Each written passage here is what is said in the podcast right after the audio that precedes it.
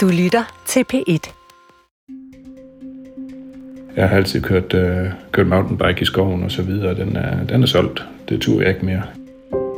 Sådan lyder det fra 42-årige Anders Fjord, der efter en tur i LaLandia med familien finder ud af, at han har knogleskørhed. Ja, mænd kan altså også få det. Op mod en halv million danskere har knogleskørhed, uden at vide det. Men diagnosen er let at stille med en DEXA-scanning, og vi følger Charlotte Hillebrandt, der skal til sådan en. Hej, velkommen til. Tak. Vi skal jo kigge lidt på knoglerne. Ja, det skal vi jo. Ja, I den her programserie vil vi gøre dig klogere på advarselstegn, som din krop forsøger at sende dig, så du kan få den rigtige diagnose og dermed også den rigtige behandling, for det kan få stor betydning for resten af dit liv. Velkommen til Lægens Bord. Lyt til din krop. I dag om knogleskørhed, der jo også hedder osteoporose. Jeg hedder Peter Kvartrup Geisling, og jeg er pakket rigtig godt ind af mine to gode kolleger, Louise Ravndal og Katrine Lackmann. Osteoporose, også kendt som knogleskørhed, mest udbredt blandt kvinder, men ikke sjældent blandt mænd. Næsten ubemærket har den her sygdom vokset sig til at blive en af de største folkesygdomme i Danmark. Sundhedsstyrelsen vurderer, at op mod 650.000 danskere har osteoporose, og at størstedelen af dem ikke ved det. Måske omkring en halv million, der ikke ved det. Og af de 193.000, der er diagnostiseret med knogleskørhed, der er det kun 90.000, der er i behandling. Er det nu godt nok? Det skal vi forsøge at blive klogere på i dag sammen med dig, Bente Langdal. Rigtig hjertelig velkommen, Bente. Tak. Du er professor, overlæge, Aarhus Universitetshospital, bestyrelsesmedlem i Osteoporoseforeningen og har forsket i knogleskørhed i 25 år. Så bliver det altså ikke ret meget større på vores breddegrader. Bente, der er 10.000 forskellige sygdomme. Hvorfor blev det lige knogleskørhed? Jamen, det blev knogleskørhed, fordi da jeg som ung læge skulle øh, have et ophold på medicinsk afdeling, der mødte jeg nogle kolleger, som var så optaget af knogler, og hvordan kunne vi forstå, hvad der skete i knoglerne, og de sygdomme, der relaterer sig til knoglerne. Og jeg tror ikke, jeg havde været der mere end et halvt år, før de kom og sagde, Bente, du skal da, du skal da lave forskning her hos os. Og jeg tænkte, ja, hvad ved jeg, og vi har næsten ikke lært om knogleskørhed eller noget som helst på studiet. Men de var bare så fulde af iver og engagement, ja. så jeg tænkte, det her det kan kun blive sjovt. Så, øhm, så, der, så startede det på den måde, og så er det det, jeg har lavet siden. Ja, og det er jo den måde, det sker på. Jeg, jeg gik i, da jeg gik på lægestudiet, der gik jeg sammen med en, en, øh, en medstudent, der hed Lise. Hun var praktiserende læge, og, og da vi så var færdige efter alle de der år, og hun lige havde en måneds vikariat, i øvrigt også på Aarhus Universitetshospital, hvor du arbejder, så mødte hun en, der lærte hende at skære urinblære, og i dag der er hun en af de ypperste til at Ja. skære urinblære. Og det er, det er sådan, det sker nogle gange. Men de her tal, altså op mod en halv million, vurderer også sundhedsmyndighederne, cirka går rundt med knogleskørhed uden at vide det. Hvordan kan det lade sig gøre? Jeg tror, den primære årsag er, at vi aldrig har fået lavet en handlingsplan, en national plan for, hvordan håndterer vi en sygdom, som er så stor, øh, og som så mange mennesker potentielt har og, og har brug for behandling for. Fordi jeg kan i hvert fald mærke, at når jeg har snakket med politikere, øh, så er det et virkelig, virkelig skræmmende tal. Du kan ikke, øh, som, du kan ikke, du kan ikke forholde dig til 10 procent af befolkningen, at de ligesom skulle være ramt af en enkelt sygdom, og hvordan får vi det igennem øh, systemet. Så, så, øh, og, og derfor tror jeg, det er blevet skubbet og skubbet, og ingen har ligesom fået lavet den der plan, som siger, hvordan forholder vi os til det. Nej. Og den der nationale plan, selvfølgelig skal der være en national plan for så stor en problemstilling. Ellers har man altså ikke styr på det i sådan et lille land som Danmark. Den vender vi tilbage til. Kære lyttere, nu skal I møde Anders Fjord. Han er 42 år gammel, og han har fået konstateret knogleskørhed. Anders han bor i Esbjerg og har en hustru og tre børn, som han var en tur i LaLandia med i 2018. Og det var her, det hele begyndte. Jamen, øh, vi var en tur øh, op og, og bade, øh, som jeg gjorde mange gange før. Og øh, jeg gik med min søn ned ad trappen, øh, og, øh, og så var der lidt glat, øh, som nu nogle gange er, når der er vådt. Og så faldt jeg to trin ned, og øh, ja, det virkede ikke til at være, være vildt. Men det var det åbenbart. Øh, jeg, jeg fik trykket, øh, ja, det kan en fraktur, eller hvad det hedder, og, øh, øh, noget af det stærkeste sted, man har øh, ved sit knæ, og kan mærke det helt galt inde i mit ben. Og efter et stykke tid, der kan lægen ikke forstå, hvorfor jeg blev ved med at have ondt, og hvordan jeg egentlig kunne gøre det ved så lille styrt. Og øh, han var så øh, klog og sendte mig videre i en DEXA-scanning. Ja, den der DEXA-scanning, det staves jo DXA-scanning, hvis du en dag skal bruge det. Hvordan sådan en DEXA-scanning den fungerer, og hvad den kan vise, og hvad Anders han får at vide, det vender vi tilbage til. Men altså, Bente, et lille styrt på to trin. Hvad er det overraskende i Anders' historie? Det overraskende i Anders' historie er, at han er en relativt ung mand, øh, når vi almindeligvis tænker osteoporose, som jo er hyppigere med stigende alder. Øh, det er også lidt overraskende, at han er mand. Øh, der er flere kvinder end mænd, der er osteoporose, og det har desværre gjort, at vi slet ikke har haft fokus nok, efter min mening, på mænd. Men det overraskende er jo for mange, at det her det kan ske, uden at man har mærket noget forud herfor. Mm. Hvordan kan knoglerne blive så tynde og svage, så at der kommer et knoglebrud ved at falde to trin ned af, en glat trappe i et badeland. Og det er det, der er det lumske ved osteoporose, fordi du får faktisk ingen signaler. Du kan ikke mærke, at dine knogler bliver tyndere. Du kan ikke mærke, at knogleskørhed opstår. Du får ingen varsel, før du får det første brud. Mm. Og er det, er det typisk sådan her, at, at knogleskørhed så bliver konstateret altså med et, et brud, hvor man tænker, her skulle knoglen egentlig ikke brække, men den gjorde det alligevel? Det er i hvert fald hos en, en meget stor del af, af personer, at det er der, det bliver konstateret. Og ikke desto mindre er der også rigtig mange, der brækker knoglerne og alligevel ikke bliver diagnostiseret, selvom de burde være blevet diagnostiseret. Og øh, så, så, så der er rigtig meget, vi mangler at få sat i system i forhold til at blive bedre til osteoporose i Danmark. Mm. Knogleskørhed, osteoporose, altså dagens emne, det skyldes en kombination af, at kroppen opbygger for lidt knoglevæv i ungdommen, og at der senere i livet sker for stor nedbrydning af knoglevæv, altså begge dele, og så bliver knoglerne lige pludselig ikke så stærke som normalt. Prøv at forestille dig, Eiffeltårnet i Paris for eksempel, de tværstiver, der holder det her Eiffeltårn på plads. Prøv at forestille dig, at en masse af de der tværstiver ligesom forsvinder. Så risikerer Eiffeltårnet at brase sammen. Det er altid sådan, at øh, ja, forklar osteoporose, men jeg er jo kun praktiserende læge. Jeg har kun uddannet praktiserende lægebænde, og det er jo dig, der er specialisten. Din definition på osteoporose, altså knogleskørhed, at du har garanteret noget, der er bedre end min. Jamen, jeg tror ikke, det er bedre, men øh, det kan måske supplere, men, men det er jo netop, som du siger, det er en kombination af, at der er for lidt knogle, og så at det knogle, vi har, er organiseret på en ikke helt så hensigtsmæssig måde. Og det kan enten være, fordi den tykke ydre skal, som kan være det ydre, vi ser af Eiffeltårnet, er blevet for tynd. Det kan også være, fordi, som du siger, at nogle af stiverne i Eiffeltårnet mangler. Og det er den kombination, at den ydre skal i knoglen, og så den indre, og begge dele skal være til stede i tilstrækkelig mængde, for at vi har stærke knogler, så vi kan undgå at brække dem. Mm. Og, og det, der kan fjerne de her stiver i Eiffeltårnet, det, der kan fjerne alt det her knoglevæv, der er jo sådan flere forskellige risikofaktorer, sikkert også noget, vi kommer til at vende tilbage til, men for eksempel der er noget arvelighed, der er, at hvis man har et body mass index, et BMI på under 19, hvis man som kvinde er gået i overgangsalderen, inden man er 45 år, hvis man ryger, hvis man drikker for meget, altså stort alkoholforbrug, hvis man ikke dyrker motion, hvis man har et lavt niveau af D-vitamin, eller hvis man bliver handlet med binyrbarkhormon, det gør vi jo til mange sygdomme. Det er nogle af de risikofaktorer, jeg håber, jeg har husket de vigtigste, ellers må du lige hakke til. Det er jo dig, der er eksperten.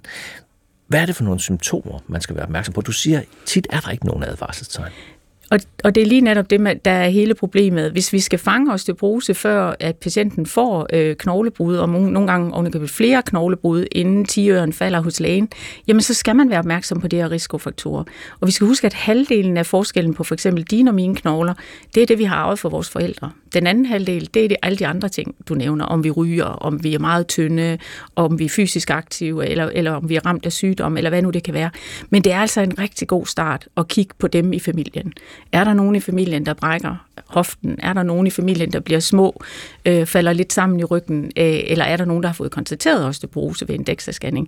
Det er altså noget af det allervigtigste at være opmærksom på. Ja. Og så kommer, jeg forsøger at hugge direkte til mig, som, som det øh, lytteren måske tænker aller, allermest på. Ja, der er alle de her risikofaktorer, og mange af os vil kunne genkende og have nogen i vores familie, der har øh, der er diagnosticeret med knogleskørhed. Men hvem er det så, der skal lade sig undersøge?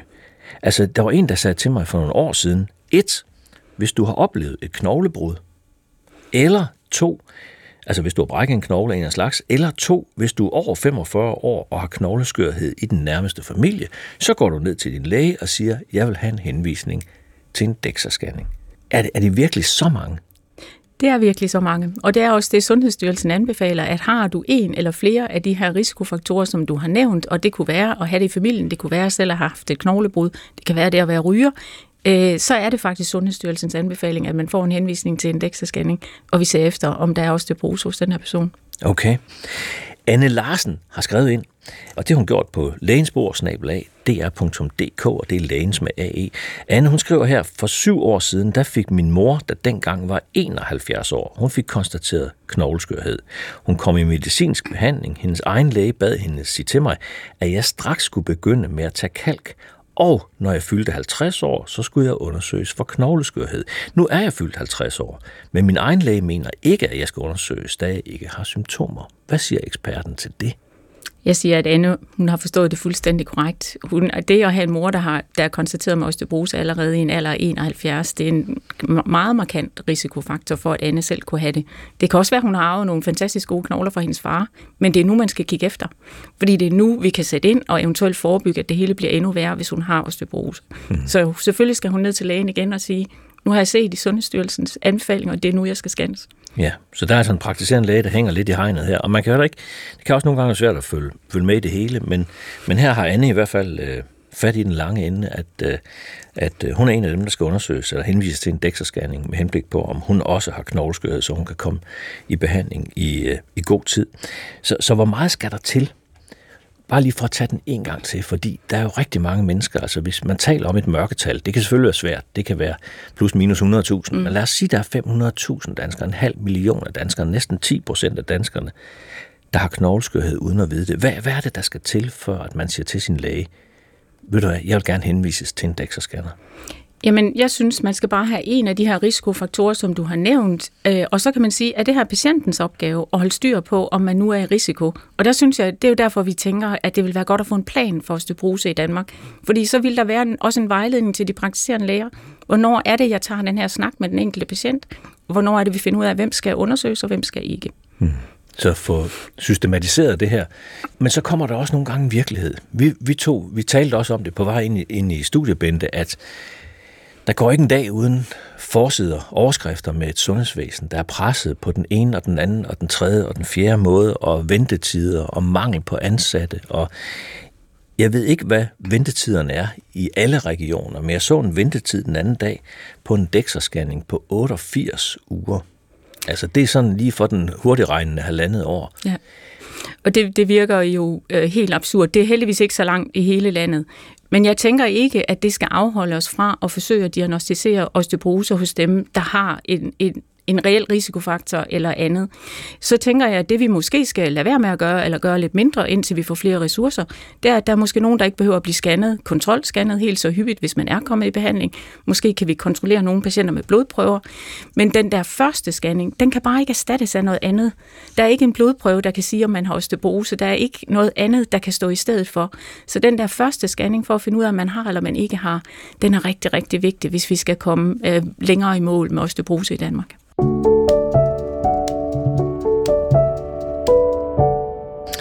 Du lytter til Lægens Bord, lyt til din krop, hvor det i dag handler om osteoporose, altså også kendt som knogleskørhed. Op mod en halv million danskere ved ikke, at de har knogleskørhed, og der er mange for, myter forbundet med den sygdom.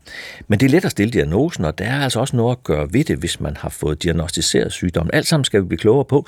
Derfor har jeg besøg af en af vores ypperste eksperter i Danmark, Bente Langdal, professor overlæge Aarhus Universitetshospital og altså også bestyrelsesmedlem i Osteoporoseforeningen. Bente, hvorfor får man knogleskørhed? Er det noget arveligt? Har man, ligger det i generne, eller er det forkert livsstil? For rigtig mange af os, øh, der er det, fordi det ligger i generne. Øh, halvdelen af forskellen på øh, knoglemineralindhold, eller hvor gode eller hvor dårlige ens knogler er mellem to personer, det skyldes det, vi har arvet fra vores forældre. Så arv spiller en rigtig stor rolle. Selvfølgelig kan man også have en livsstil, som ikke er særlig hensigtsmæssig i forhold til knoglerne. Vi ved, at knoglerne mærker efter, om de bliver brugt, så jo mere fysisk aktiv man er, jo bedre bliver de. Vi ved også, at rygning ikke er særlig godt for knoglerne, fordi det sænker niveauet af kønshormon, som jo er rigtig godt både hos mænd og kvinder for knoglerne, så derfor er det en dårlig idé at ryge. Kvinder, der ryger, går jo også tidligere i overgangsalderen. Og, og, og for stort alkoholindtag øh, giver rigtig, rigtig mange problemer, men det er heller ikke særlig godt for knoglerne. Så der er nogle livsstilsting, øh, som heller ikke bærer den rigtige vej. Men jeg tænker, at vi skal passe på med at kalde det en livsstilssygdom, fordi det er altså primært noget, øh, vi arver. Ja. Øh. Og hvis vi så har arvet det, hvis vi har fået nogle trælsgener på osteoporoseområdet, så er der måske mange, der siger, så er der ikke rigtig noget at gøre. Men det er der vel, hvis man stiller diagnosen tidligt. Ja, dels er der, hvis man stiller diagnosen tidligt, men man kan sige, hvis man nu er udstyret med lige knap så, øh, knap så hensigtsmæssige knoglegener, så skal man måske være endnu mere opmærksom på at have en knoglevenlig livsstil. Det vil sige være fysisk aktiv, lade være med at ryge og lade være med at drikke alt for meget.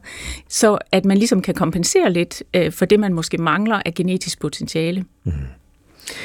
Anders Fjord, han bliver altså sendt videre til en DEXA-scanning, og når du skal ind og google det der, så staves det altså DXA, en DEXA-scanning. Og min kollega Katrine Lackmann har været på Hvidovre Hospital, hvor hun har fulgt bioanalytiker Hanne Vishoff, der laver DEXA-scanningerne, som sammen alle sammen kan blive klogere på, hvordan det foregår. Ja, nu går vi ned og henter en patient. Charlotte Hillebrandt. Hej, velkommen til. Jeg hedder Charlotte Hillebrandt. Jeg er 69. Vi skal jo kigge lidt på knoglerne. Ja, det skal vi jo. Ja, du kan stille din taske der på den, på den stol der. Og jeg har en, et, tre ting med lynlås, som jeg lige sørger for at tage af. Ja, og så også, hvis du har behov på med Jamen, det har jeg med vilje ikke. Ja, så dejligt. Ja. Det er godt, fordi så bare bukserne af, ikke ja. også? Jeg havde en mormor, som havde øh, osteoporose, og en mor, der også havde noget. Så derfor går jeg til de undersøgelser øh, hver andet år. Kan du mærke noget i din egen krop? Øh, lidt øh, over lænden kan jeg mærke lidt. Så skal jeg have det op og ligge her. Nu starter jeg lige scanneren med i position heroverfra.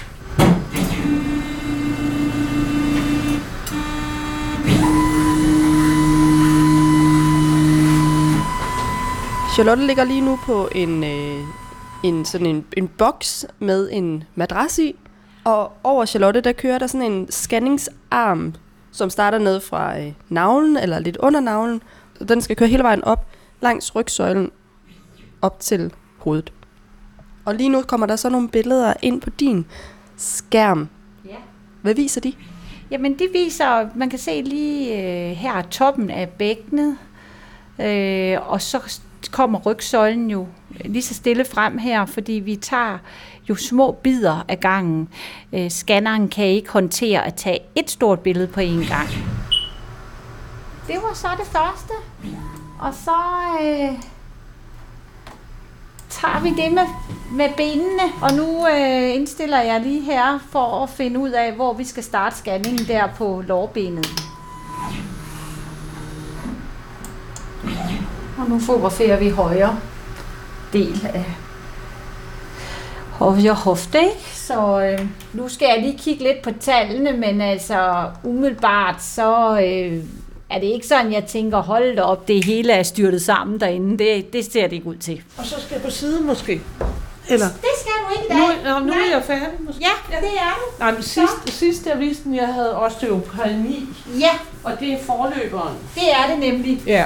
Og det, og det var det, jeg så tænkte, det var interessant at se, om der var sket noget i de her ja. to år. Hvis det nu er, det viser sig på de her scanningsbilleder, når ja. lægerne har set dem, at det faktisk har udviklet sig til ja. osteoporose, hvad tænker du så? Ja, men så tænker jeg, at det var da irriterende, men jeg vil nok blive ved at gøre noget, øh, bare lige tænke over, øh, hvor voldsomt jeg gør noget lige med ryggen, Øh, men så vil jeg prøve at få noget, der er noget medicin, man kan få, som skulle have en fantastisk øh, virkning. Hvad gør, du, hvad gør du selv for at holde det øh, ja, godt? Jeg, øh, jeg laver noget fysisk arbejde, øh, og det er jeg også lidt nødsaget til, fordi min mand er blevet nedslidt i ryggen, så derfor må jeg tage lidt af det, han skulle tage.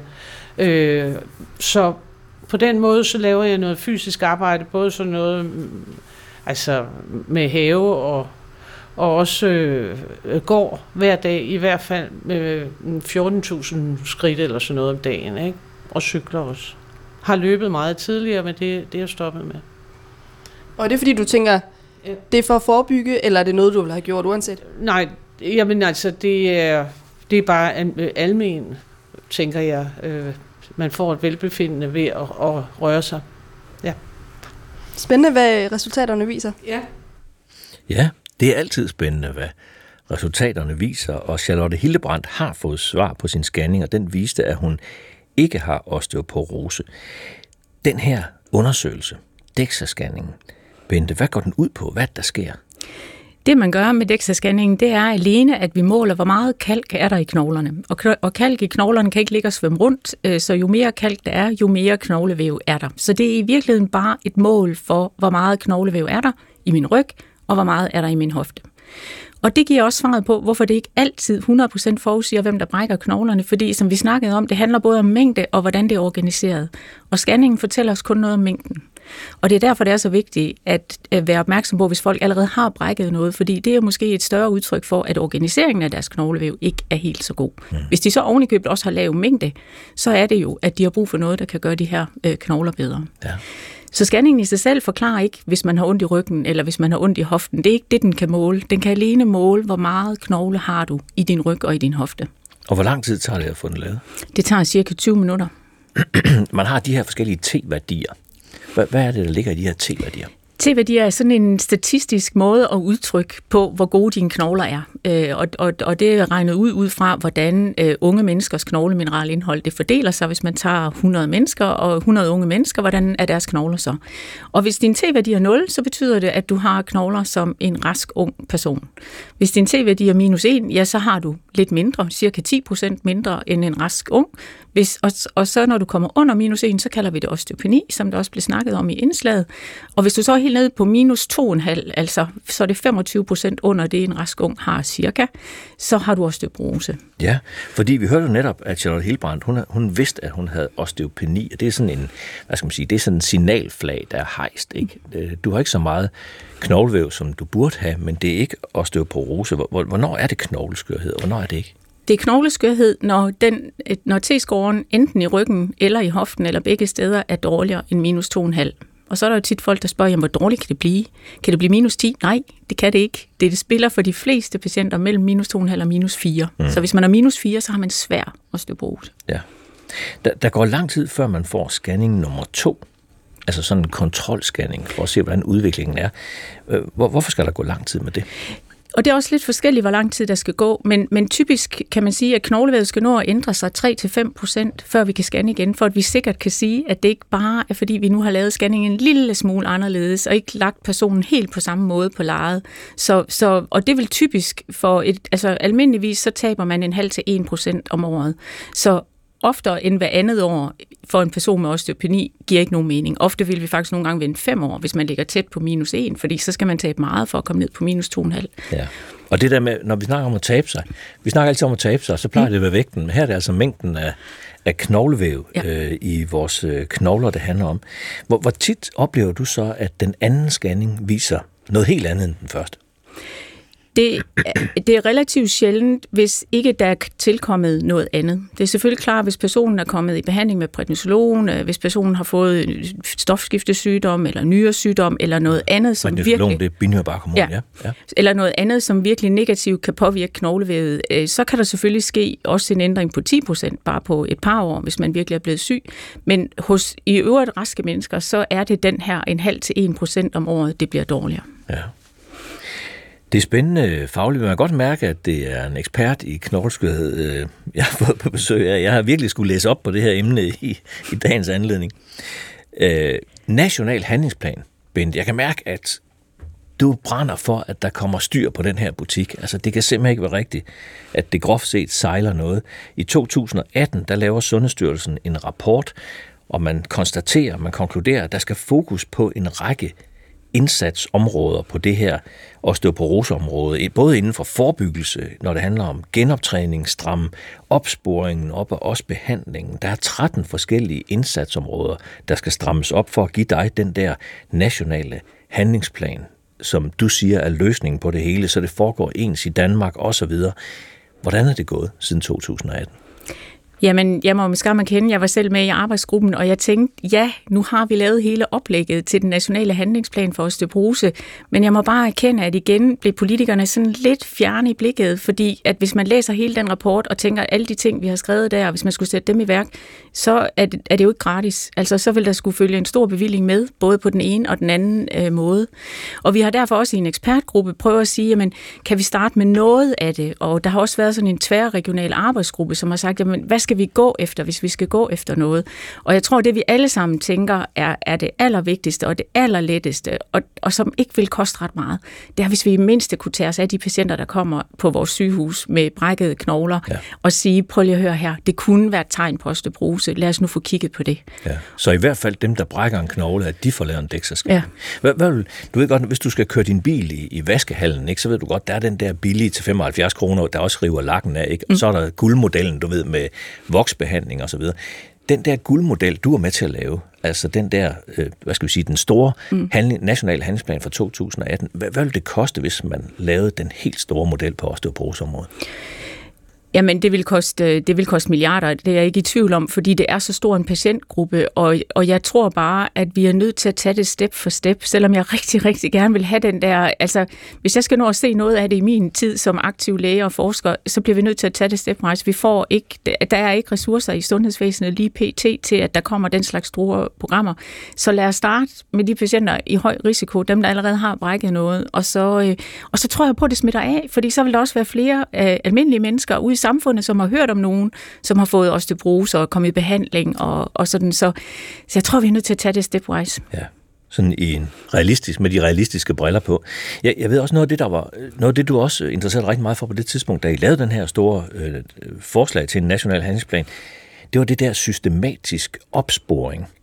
Det, der hedder FLS. Hvad står FLS for? FLS er sådan et øh, engelsk-dansk øh, udtryk. Det står for Fracture Liaison Service, og det betyder bare, at man tager sig af patienter med fraktur. Og det har været opfundet i ja, 25 år. Det startede i Skotland, i Glasgow, øh, hvor der var nogle læger, der fandt på og tænkte, det kan ikke passe, at vi sender patienter med fraktur hjem fra sygehuset, uden at gøre noget for dem. Og så har vi arbejdet på det lige siden. Altså, hvis du vidste, hvor meget kaffe og frugt jeg har serveret for mine ortopædkirurgiske kolleger, i håb om, at de kunne se lyset. Og det er dem, der står med knoglebrud. Det er nemlig, fordi de er derovre. Øh, Øh, men, øh, men efter den der tværregionale rapport, hvor det ligesom var, jamen, hvor man jo også skrev, jamen hvis vi skal vælge én ting, så skal det være at satse på de her patienter med knoglebrud allerede. Så vi faktisk startede det. Og på mit sygehus 1. Øh, maj i år. Øh, ja. Og, øh, og altså, nu er det jo forløbet, vi har kun været i gang i et halvt år, men faktisk 25 procent af dem, der kommer ind med knoglebrud, som ikke vidste, at de havde osteoporose, de har osteoporose. Okay. Så det er en, en kæmpe hver, høj fjerde, screening. Lad os lige tage den en gang til. Hver fjerde, der kommer ind med knoglebrud, viser sig at have osteoporose og skal i behandling. Ja. Du, har, du har en ny artikel med fra Ugeskrift for Læger også. Ja, det er en, en opgørelse fra øh, Herlev øh, Hospital i København, hvor de har ikke set, hvad der skete med 570 patienter med hoftebrud, som blev indlagt i 2019 og 2020. Og man må sige, at kun 16 procent af dem kommer efterfølgende i behandling. Og det er på trods af, at når man har et hoftebrud, så behøver man faktisk ikke engang en DEXA-scanning for at vise, at man har osteoporose. Så, er der, så har man osteoporose, og man skal egentlig bare i behandling. Ja. Så det er skræmmende, at stadigvæk øh, nu er der så få, der faktisk får tilbudt behandling og forebyggelse af det næste knoglebrud. Ja.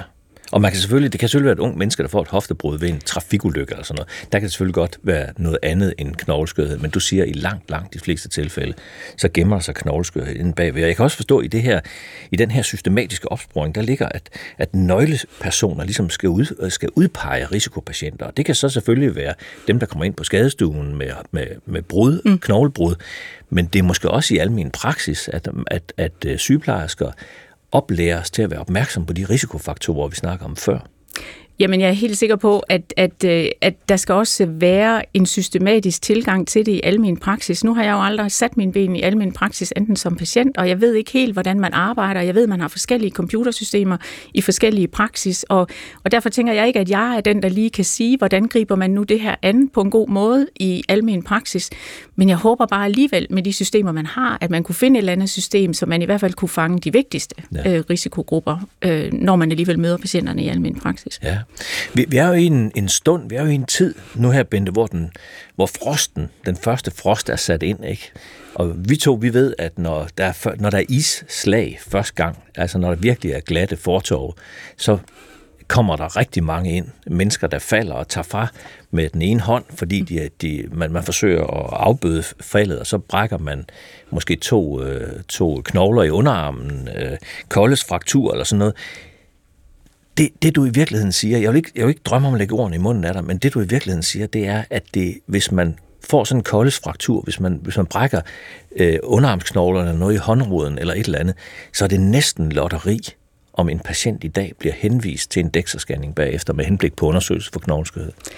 Ja, det er det. Øh, og det har det været, altså det har stået både i anbefalinger for specialeselskaberne og for, og for selskab, Dansk Selskab for Almen Medicin. Det har stået siden år 2000, at har patienten pådraget sig en lavnegifraktur, som det er at falde på fortorvet, uanset om det er glat eller hvorfor man nu falder, øh, altså bør man henvise personen til en DEXA-scanning. Men, men vi kan bare se, at det slet ikke sker. Så det er lidt et lotteri, hvor man bor i landet, øh, og hvad man måske selv ved, om man selv er den, der går op til lægen og siger, prøv at se, jeg har brækket min arm.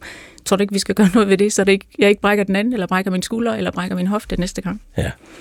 Vi klæder i hvert fald patienterne på til at, at masse sig lidt øh, ind i den her problemstilling selv også. Hvad, hvad konsekvenser, den her manglende opsporing generelt, hvad, hvad konsekvenser har det for patienterne og, det har, det har den konsekvens, at din risiko for at få flere brud er, vil alt for altid, for resten af din levetid være højere, hvis du først har fået et brud. Øh, og det er, fordi det er et udtryk for den her lidt dårligere struktur af knoglevævet, så det, så det er den markør for, at der er noget i vejen med de her knogler. Og vi ved særligt de første to år efter du har fået et brud, der har du en høj, høj risiko, måske fire-fem gange så høj, som dem, der ikke lige har haft et brud, for at få et nyt brud. Og specielt hoftefrakturpatienterne har meget, meget høj risiko for også at brække den anden hofte, eller skulderen, eller noget andet, som virkelig kan gøre livet surt for dem. Så det er jo det, der er konsekvensen, det er, at man får flere brud, og det bliver sværere og sværere for os at få øh, medicinsk behandling til at virke helt fantastisk godt, jo sygere man er, inden man kommer i behandling. Ja, og et hoftebrud er jo ikke bare et hoftebrud, altså det er jo forbundet med en øget dødelighed, fordi man er man er sengeliggende i, et længere stykke tid og så videre. Ja. Jo, men også at man måske ikke kan komme hjem til sig selv. Man er nødt til at flytte øh, i en eller anden form for pleje, på plejebolig eller, eller andet, fordi at det, man, man får ikke sin gangfunktion tilbage. Ja. Anders Fjord, som vi følger i dag, han får altså sin første DEXA-scanning, og resultatet her, det er ganske tydeligt. Jeg får at vide, at der er, øh, det ikke ser for godt ud. Altså det er, det er under, under det niveau, hvor man siger, at minus 2,5 øh, under det, jamen, øh, så, så er man tegn på, på knogleskørhed. Så jeg kommer i det her forløb, hvor, hvor de så spørger ind til en masse ting, om, om vi har noget i familien og så videre. Øh, ja, så er det sådan, at så skal der gå to år imellem hver scanning, før man indtil kan finde ud af, om, om man har knogleskørhed. Nu er jeg sådan en person, at jeg kan ikke lige helt øh, forene med, at øh, jeg fejler noget. Jeg har altid været aktiv og, og stadigvæk aktiv. Øh, men øh, jeg gik ind og læste og, og prøvede at, at studere lidt på, det, hvad, hvad det egentlig betød. Der var meget, meget lidt læsning om, øh, om yngre personer, vil jeg kalde mig selv. Men øh, det påvirker mig rigtig meget, fordi at, øh, øh, det er selvfølgelig lidt nemmere, hvis, øh, hvis der er flere i samme situation, ikke at man håber det, men man, man trods alt kan dele nogle tanker i, i det niveau, man nu er i, i livet. Øh, og der er så forskel på, om du er 40 år øh, og, og har små børn, eller, eller du er 70 år. Øh, jamen, jeg synes jo, det er lidt øh, bekymrende at få noget at vide, når man, når man er 40 år, at, øh, at man har nogle dårlige knogler. Øh, der skulle jo gerne være mange år endnu, øh, hvor man kunne være aktiv og, og gøre det, man egentlig har lyst til. Øh, så, så det var, jeg synes faktisk, det var svært. Ja, det er svært for Anders, og han har ikke så mange at spejle sig i. Øh, skulle der have været noget mere bedre informationsmateriale, tror du, for Osteoporosforeningen, også til de yngre mænd? Ja, jeg tror helt sikkert, øh, at øh, der skulle være noget bedre øh, materiale, og jeg, jeg tror også, at Brugsforeningen vil rigtig gerne, men der er jo få patienter som Anders, så jeg tænker, at Anders det skal jo være en patient, vi tager os af i hospitalsystemet, fordi han er så sjælden, øh, at, at han er en, vi virkelig skal have øjne på, og også øh, jo selvfølgelig sørge for, at han bliver ordentligt udredt. Er der noget med hans mandlige hormon? Er der noget med D-vitamin? Er der noget med andre sygdomme, som kan forklare det her?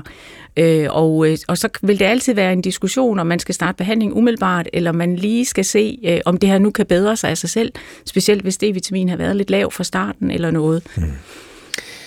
En, en historie, der måske minder en lille smule om alligevel, han hedder Brian R., og Brian han har skrevet ind til os på lægensbordsnablag.dr.dk, og det er altså lægens med AE.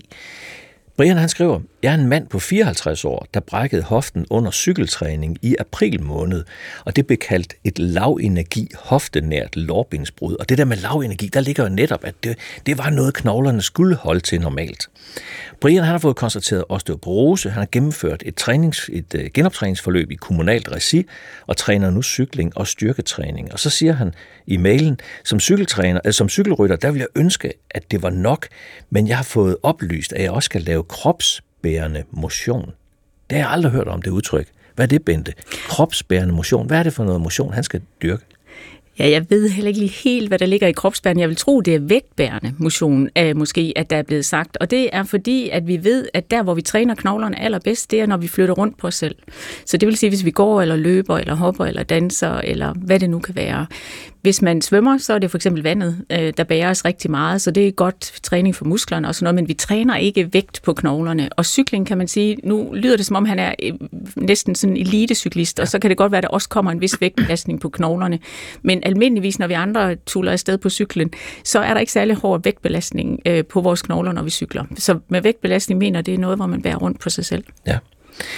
Der er en række myter omkring osteoporose. Lad os høre nogle af dem. Der er mange, der tror, at det udelukkende er ældre kvinder, der rammes af knogleskørhed. Det er en myte. Knogleskørhed rammer danskerne bredt på tværs af alder og køn. Det er hyppigere hos kvinder, men hvis man tager forekomsten af knogleskørhed hos mænd på 80 år og sammenligner den med kvinder på 70 år, så er den det samme. Desværre efterlader myten blandt andet et stort mørketal af mænd, som ikke opspores. Det er også en myte, at knogleskørhed giver smerter. Det er en lumsk sygdom, fordi at man har ingen symptomer. Man er smertefri, indtil brudet er der. Derfor kaldes den også for den tavse sygdom. Nogen tror, at man ikke får knogleskørhed, hvis man har dyrket motion hele livet. Det er desværre falsk. Motion er rigtig godt for knoglerne, men motion alene kan ikke gøre det. Den aflige komponent er altså stærkere end motion. Ja, hvor kommer alle de her myter fra, Bente? Jamen, jeg tror, det er jo en kombination af ønsketænkning og, og, og sådan vores egen snusfornuft. Øh, og så, altså, jeg kan jo godt forstå, at folk tænker, at det er meget hyppigere hos kvinder end hos mænd, fordi der er flere, hvis man slår op i registerne, der er flere kvinder, og der er også flere kvinder, der får hoftebrud. Men, men det er jo en kombination af, som der også blev nævnt, at kvinder får osteoporose på et tidligere tidspunkt i gennemsnit, fordi vi går i overgangsalder, øh, hvad de fleste mænd ikke mister jo ikke deres mandlige hormon på den måde. Mm. Så, så der er flere kvinder, øh, men og så lever kvinder også længere. Det vil sige, at vi har flere år, hvor vi kan brække vores knogler. Men, men, men så, så noget af det er jo, fordi folk kigger sig omkring og tænker, at det må være sådan, det hænger sammen. Men det med fysisk aktivitet, det tror jeg, det er virkelig, virkelig ønsketænkning. Vi vil bare ønske, at vi kunne træne os ud af den her sygdom, og, og det kan vi bare ikke, hvis de der gener de er stærke nok. Nej. Det her problem med, at, at der er mange mænd og kvinder, der ikke får det opsporet, altså man, de seneste tal, jeg har set, tyder på, at 31.500 mænd har diagnosen knogleskørhed. Og det formodes, at der er mere end 200.000 mænd, der har sygdommen. Og så kan man sige, at mørketallet for kvinder er jo endnu større. Hvor stort er det her problem med det her mørketal? Jamen, det er jo et stort, stort problem, fordi at, at det kan jo potentielt være folk, øh, som øh, brækker knoglerne i morgen. Øh, og det kan være, at det er et håndled, som kan blive fint sat sammen, og så går det nok. Men det kan også være, at det er et rygsammenfald, eller en skulder, eller noget andet, som faktisk gør, at, at ens liv bliver ændret fremadrettet. Ja. Så, så, så derfor er det jo et mørketal, og det er jo specielt og, og et problem også, fordi at vi kan gøre noget. Hvis bare vi vidste, om folk havde brug for at få noget, der kunne gøre knoglerne stærkere, så kan vi faktisk gøre noget ved det. Mm. Er, er der noget tabu omkring det her? Jeg tror, jeg tror speci- jeg ved ikke om, men, men specielt for mænd, tror jeg. I hvert fald, jeg har mødt en del mænd, som synes, at det er svært at have en sygdom, som mange tænker på som en kvindesygdom. Og, og der er ingen tvivl om, at det er noget, vi skal blive klogere på, og det må vi også kunne lære noget af fra andre sygdomme, hvordan det er at være, hvad skal man sige, minoriteten, øh, hvis ikke sygdommen er lige hyppig hos mænd og kvinder. Øh, fordi at, at, at det er jo sådan, vi plejer jo nogle gange at sige, at hvis folk i hvert fald har rygsammenfald, så må de ikke løfte tunge ting, og de skal ikke være dem, der tilbyder at flytte møblerne og kaste rundt med de store kufferter og sådan noget. Og det er jo sådan noget, mænd godt kan lide at være dem, der gør. Ja, vi har det i hvert fald skidt, hvis der er nogen, der hiver det fra os. Ikke? Ja, det er det. Ja. Knogleskørhed viser det sig forskelligt fra mellem mænd, mænd og kvinder? Altså man kan sige, at den største, egentlig viser det sig rigtig meget ens, og det her med nedsat knoglemineralindhold og dårlig struktur og sådan noget, det er meget det samme. Men man kan sige, på grund af, at mænds knogler er lidt større end kvinder, så er der faktisk ikke ret mange mænd, der brækker håndledet. Øhm, og det er lidt som vi ved alle sammen, at jo tykkere en kæp er, jo sværere er den at brække, og det gælder sådan set også for knogler. Og da mænd har større øh, underarmsknogler, end kvinder har, så er der ikke helt så mange mænd, der får håndledsbrud som kvinder. Nej. Da Anders Fjord sidste år får sin anden DEXA-scanning, kontrolscanningen, så er tallene blevet endnu værre. Derfor får han slået helt fast, at det altså er knogleskørhed, han har, og det har stor indflydelse på hans hverdag. Jamen, jeg synes, det, det ændrer en hel del. Jeg har en bekendt, der sagde, at uh, man kan jo ikke se det. Du går jo ikke med stok eller noget som helst. Og uh, det giver ham ret i, at jamen, øh, det er jo ikke noget, man kan se, det er bare noget, der, der, der sidder psykisk og, og arbejde, og, øh, så, så det, det er der påvirker en hel del. Jeg prøver at, prøve at spise sundt. Øh, jeg har altid været øh, sådan rimelig sund, været ok form. Øh, så det er ikke fordi, jeg har lavet de helt store ændringer. Men hver gang jeg skal noget, hver gang jeg skal løfte noget tungt eller et eller andet, jamen øh, så tænker jeg på det. Så, så det, det, det sidder jeg bare hovedet hver dag. Når man går hen og, og brækker sin arm ved at og ikke lave det helt vilde, øh, så vil sige, så, er, så er jeg begyndt at tænke noget mere over det. Og hvis der skal løftes, når jeg går ud af en bil og så videre, at øh, der, der sidder bare et eller andet og, og nære. Nu har jeg to, øh, to ældre børn, så har jeg en lille dreng på, på syv år, som godt kan spille, lide at spille fodbold. Og øh, jeg tænker på det, hver gang vi spiller fodbold. Øh, så jeg er da ikke øh, så aktiv, som, som jeg gerne vil. Jeg har altid kørt, øh, kørt mountainbike i skoven og så videre. Den er, den er solgt. Det tur jeg ikke mere. Jeg skal ikke øh, gå hen og brække kravben eller noget, og så, så døje med det. Nej, man kan godt mærke, at det, det fylder meget for Anders, det her. Det har skabt en del begrænsninger for hans liv. Noget af det, der så kan være håbet i det her, det er behandlingen. Bender, der skal man jo virkelig være ekspert. Der sker nye ting hele tiden. Mulighederne for behandling af osteoporose. Fortæl os om det. Der er nemlig heldigvis gode øh, behandlinger. Vi har ligesom to typer af behandling. Vi har det, vi kalder knoglebevarende behandling, og så har vi knogleopbyggende behandling. Knogleopbyggende behandling, det er til de hårdest ramte, typisk dem, der allerede har haft øh, knoglebrud. Hvorimod det knoglebevarende, som ligesom stabiliserer det knoglevæv, du har, og forhindrer, at det går yderligere øh, ned ad bakke og, og går til grunde lidt, det er den rigtige behandling til alle dem, der bliver opdaget i tide, som endnu ikke har haft øh, store brud. Øh, og det er enten en tablet, man tager en gang om ugen, eller det kan være en indsprøjtning, man får øh, hver halve år hos den praktiserende læge, eller det er et drop, man får øh, i hånden øh, en gang om året på sygehuset. Der er ligesom de tre øh, muligheder i den gruppe. Så til de patienter, som har svær osteoporose, der har vi heldigvis medicin, der kan bygge knoglevævet op igen. Øh, og det er jo specielt interessant, jo yngre man er, kan man sige, fordi man har mange flere år, hvor det her skelet øh, det skal holde. Der har vi en type, som er en månedlig indsprøjtning, øh, som man får i et år, så det er ligesom sådan en kur, og så skal man have noget af det andet, som jeg fortalte om før, det skal man så have bagefter. Desværre kan vi indtil videre kun give det til kvinder, men, øh, så, så, så, men kvinder, der har haft et knoglebrud inden for de seneste tre år og har osteoporose, de kan faktisk få den behandling. Hvordan kan det være, at mænd ikke kan få den? Ja, det er fordi, den ikke er undersøgt så godt endnu hos mænd. Øh, så, øh, så derfor venter vi lidt øh, på flere data øh, der. Den anden knogleopbyggende behandling, som vi har, som er en toårig kur, hvor man stikker sig selv hver dag med sådan en pen, lidt ligesom en sukkersygepind, øh, den kan både mænd og kvinder få. Så vi har noget, og det er derfor, det er så vigtigt, at folk bliver opdaget, fordi vi kan give noget, som kan gøre knoglerne stærkere. Ja, både noget, der bevarer den knoglemasse, der er tilbage, men også noget, der kan bygge op, hvis det er nødvendigt. I, i, i begyndelsen af programmet her, der sagde jeg, at, at, at de 193.000 danskere, der er diagnostiseret med knogleskørhed, det er altså dem, der har diagnosen, der er det kun 90.000, der er i behandling. Er det godt nok? Nej, det er jo ikke godt nok, og det er jo blandt andet de der næsten 85 procent af de hoftepatienter, vi snakkede om fra Herlev sygehus, de har jo diagnosen, de har haft et hoftebrud, så de er jo i kategorien folk med osteoporose, som ikke er blevet sat i behandling. Og, og hvis det er fordi, at man ikke har ligesom fået det sat i system og tænkt sig om og fået patienterne tilbudt behandling, så er det jo ikke ret godt. Altså, der er også behandlinger, hvor man kan holde pause med igen, så derfor kan der godt være nogen, som med fuld overlæg og rigtigt holder en pause med behandling, men de skal stadigvæk være i et opfølgende forløb, hvor man holder øje med, om der bliver brug for behandling igen. Ja.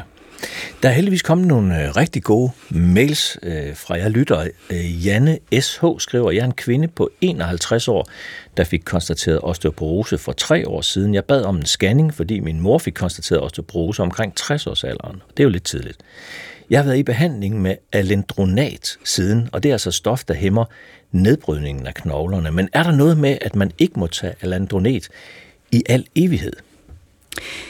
Der, der er vejledninger for, at hvis man øh, har responderet rigtig godt på alendronat, ikke har haft nogen knoglebrud, så kan man overveje at holde en pause efter fem år.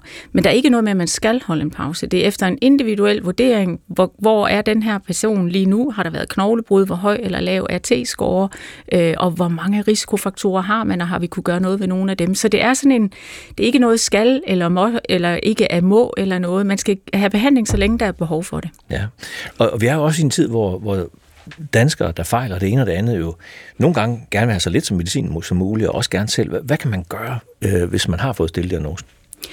Jamen, jeg synes, øh, der hvor vi har, øh, hvad skal man sige, data, der viser, at, at noget hjælper, det er jo på den medicinske behandling. Der er rigtig meget alternativt derude, som siger, jamen måske vil det hjælpe på det og hint, men der er bare ikke data, som vil gøre, at jeg i hvert fald alene vil sætte min lid øh, til det. Hvad med kost og motion oveni? Jamen, motion er, er rigtig godt, og der er studier, der viser, at hvis man er, er fysisk aktiv, så responderer man også bedre på de medicinske behandlinger, så får man en større stigning i knoglemineralinholdet. Og det er jo fordi knoglerne hele tiden mærker efter, bliver jeg brugt, er der brug for mig her. Ikke? Ja. Øh, og så i forhold til kosten, der vil jeg sige, man skal jo i hvert fald have mad, så man ikke taber sig. Hvis man taber sig i vægt, så taber man også knogle, fordi de tænker, der er ikke brug for mig mere. Øh, så, så man skal have, helst bevare sin vægt, øh, og så er der selvfølgelig nogle elementer, kalk og D-vitamin, som, som er vigtige øh, i forhold forhold til at være byggesten for, at det her medicin kan komme til at virke. Ja, og der er D-vitamin jo ligesom skovlen, der hjælper kalken ind i kroppen, ikke? Øh, tit gives sammen. Ikke? Kan man blive helbredt for knogleskørhed?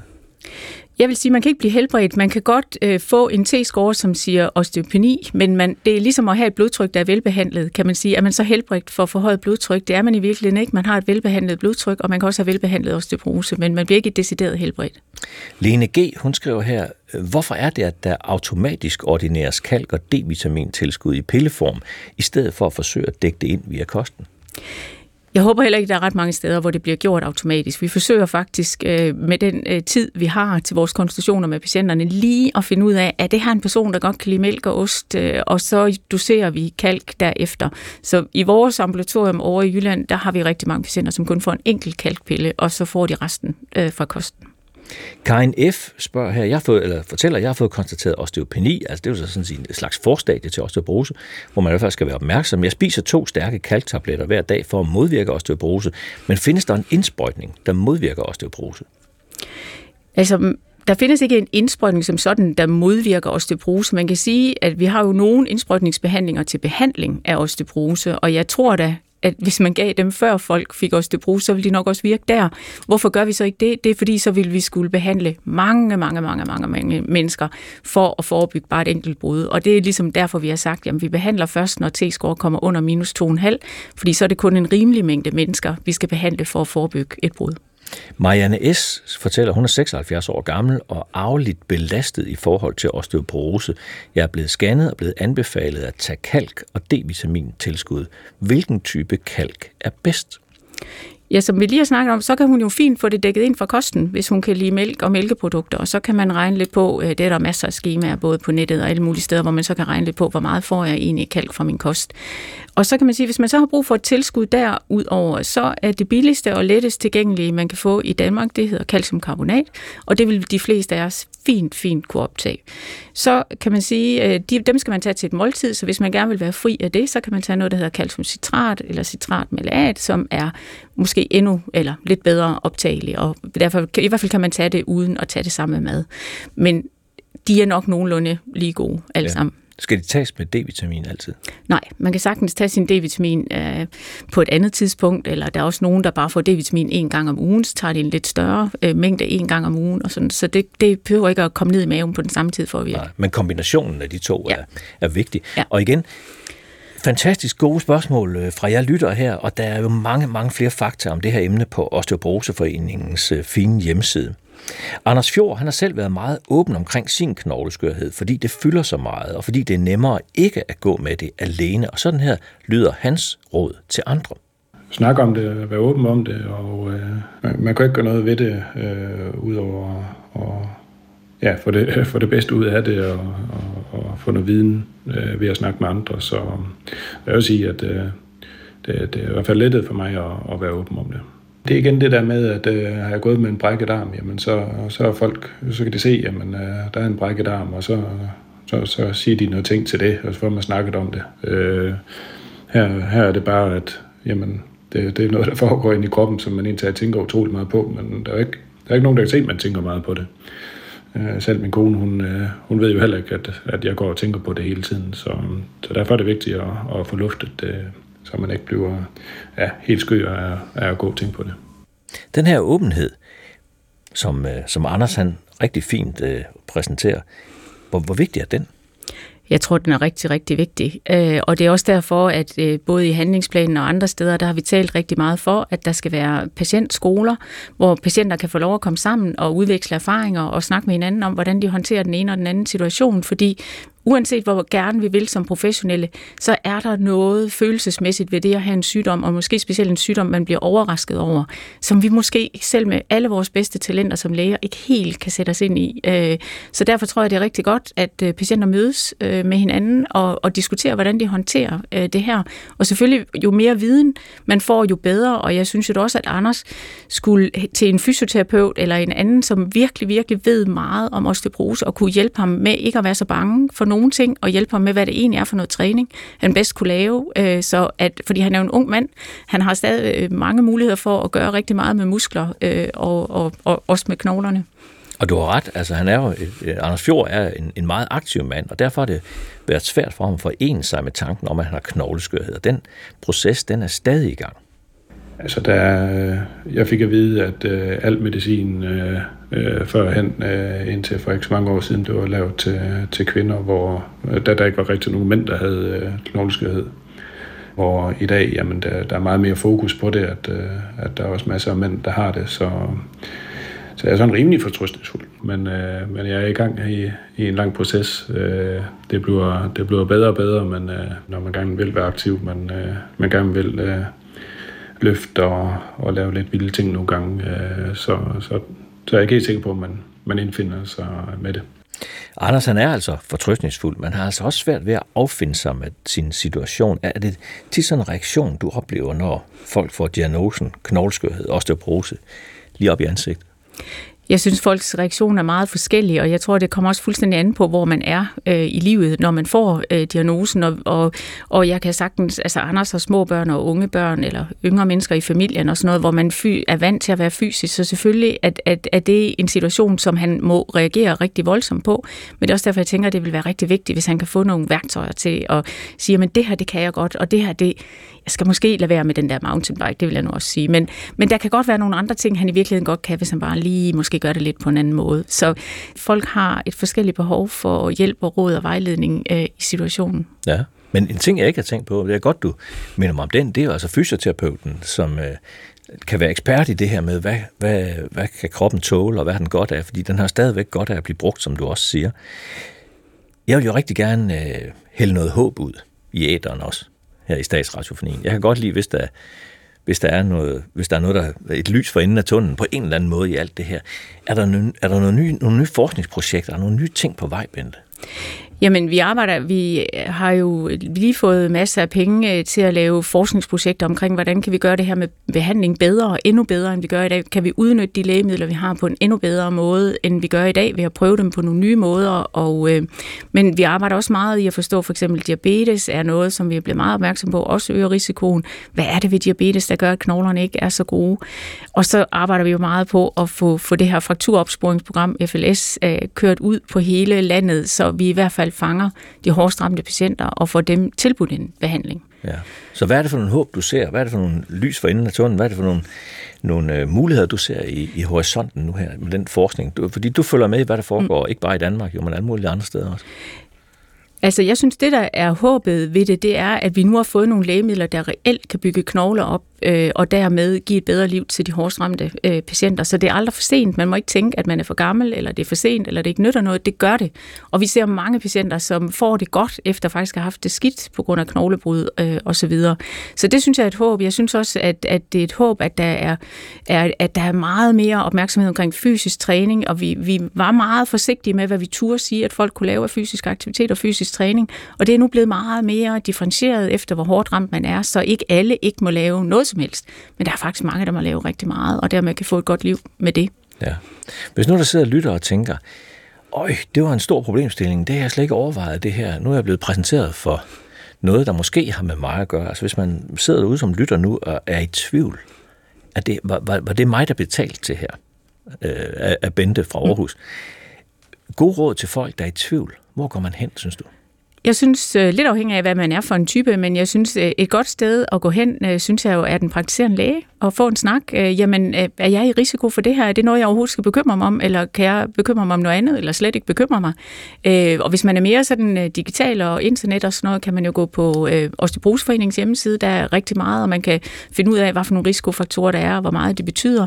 Der er også Videnscenter for Knoglesundhed, som også er en hjemmeside med masser. Der er også masser af træningsvejledning, hvis man selv vil prøve at se på, hvad kan være god træning for mig i min situation. Så, og der er også rigtig meget om kost, og hvordan får jeg kalk nok i min kost, hvis man gerne vil undgå at tage kalktabletter for eksempel. Så, øh, så, så der er gode steder. Ja, og det er jo næsten altid sådan, du ved, når man får en, en diagnose ind på livet, det kan være, at man fejler noget andet i forvejen, bare får en ekstra oveni og så videre, men det der med, at man får en ny diagnose ind på livet, det er noget, der sætter sig, og det, der er tit er der sådan en, en chokperiode, hvor man lige skal forholde sig til den her nye virkelighed. Når man så er kommet på den anden side af den, så begynder hverdagen at, og, og masse sig på igen. Hvordan, hvordan lever man godt med knogleskørhed? Du har en masse patienter med Ja. Jeg, ja, jeg oplever, at de patienter, der lever bedst med knogleskørhed, det er dem, som hviler i de valg, de har truffet. Øh, det kan være i forhold til fysisk træning, det kan være i forhold til medicinsk behandling eller fravalg af medicinsk behandling, hvad nu det er. Men de, som ligesom har tænkt det her igennem og sat sig ind i det, og truffet nogle valg, behandling, ikke behandling, eller hvad nu det skal være, øh, og som hviler i det, og ved, at nu gør jeg alt det, jeg kan. Og så, så følger jeg programmet, som jeg har lagt sammen med Bente, eller hvilken læge det nu er, jeg har. Og så har de det godt, ikke? Fordi så har man ligesom gjort det, man kunne. Mm. Så det der med at sætte sig ind i det, og ikke være bange for det, tage den bedste viden til sig, vente med sin praktiserende læge en dag, han eller hun har tid til det, det, øh, det er løsningen. Der er ikke noget at være bange for med den her sygdom på den måde. Nej, jeg synes jo altid, og det har vi faktisk, at, at det er bedre at vide, end at ikke vide. Øh, og vi har faktisk spurgt, da vi lavede sådan et FLS-projekt, som et phd projekt for nogle år tilbage, så lavede vi sådan nogle interview med nogle af patienterne, og så spurgte vi dem, nu da du har fået lavet scanning og fået at vide, øh, vil du så egentlig heller ikke have vidst, at du har den her? Og der var der 14 ud af 15, som sagde, nej, vi vil hellere vide, fordi så kan vi handle på det og tage vores forholdsregler. Mm. Også en spændende undersøgelse. Bente Langdal, tusind tak, fordi du var med til at gøre os klogere på det her vigtige sundhedsemne. Et kæmpe stort mørketal. Skræmmende stort, vil nogen måske sige. Og også tusind tak til Anders Fjord, der vil sætte ord på det at leve med knogleskørhed. De tanker, han gør sig. Husk, at du altid kan lytte til Lægens bord, lyt til din krop i DR Lyd, og det kan du gøre lige præcis, når du har lyst til det. Vi er tilbage igen i næste uge, hvor det skal handle om diabetes. Næsten 100.000 danskere har type 2-diabetes uden at vide det, og den sygdom forårsager mange skader rundt omkring i kroppen, hvis den ikke konstateres. Så har du spørgsmål om diabetes, både type 1 og type 2, og den midt imellem, så skriver du bare til mig på lægensbordsnabelag.dr.dk, og det er altså lægens med AE lægensbord.dr.dk. Hvilke advarstegn skal du være opmærksom på, når det handler om diabetes? Det er lægensbord. Lyt til din krop i næste uge. Jeg hedder Peter Korto Geisling, og jeg er pakket rigtig godt ind af mine to gode kolleger, Louise Ravndal og Katrine Lackmann. Tusind tak for i dag, og tak fordi du lyttede med.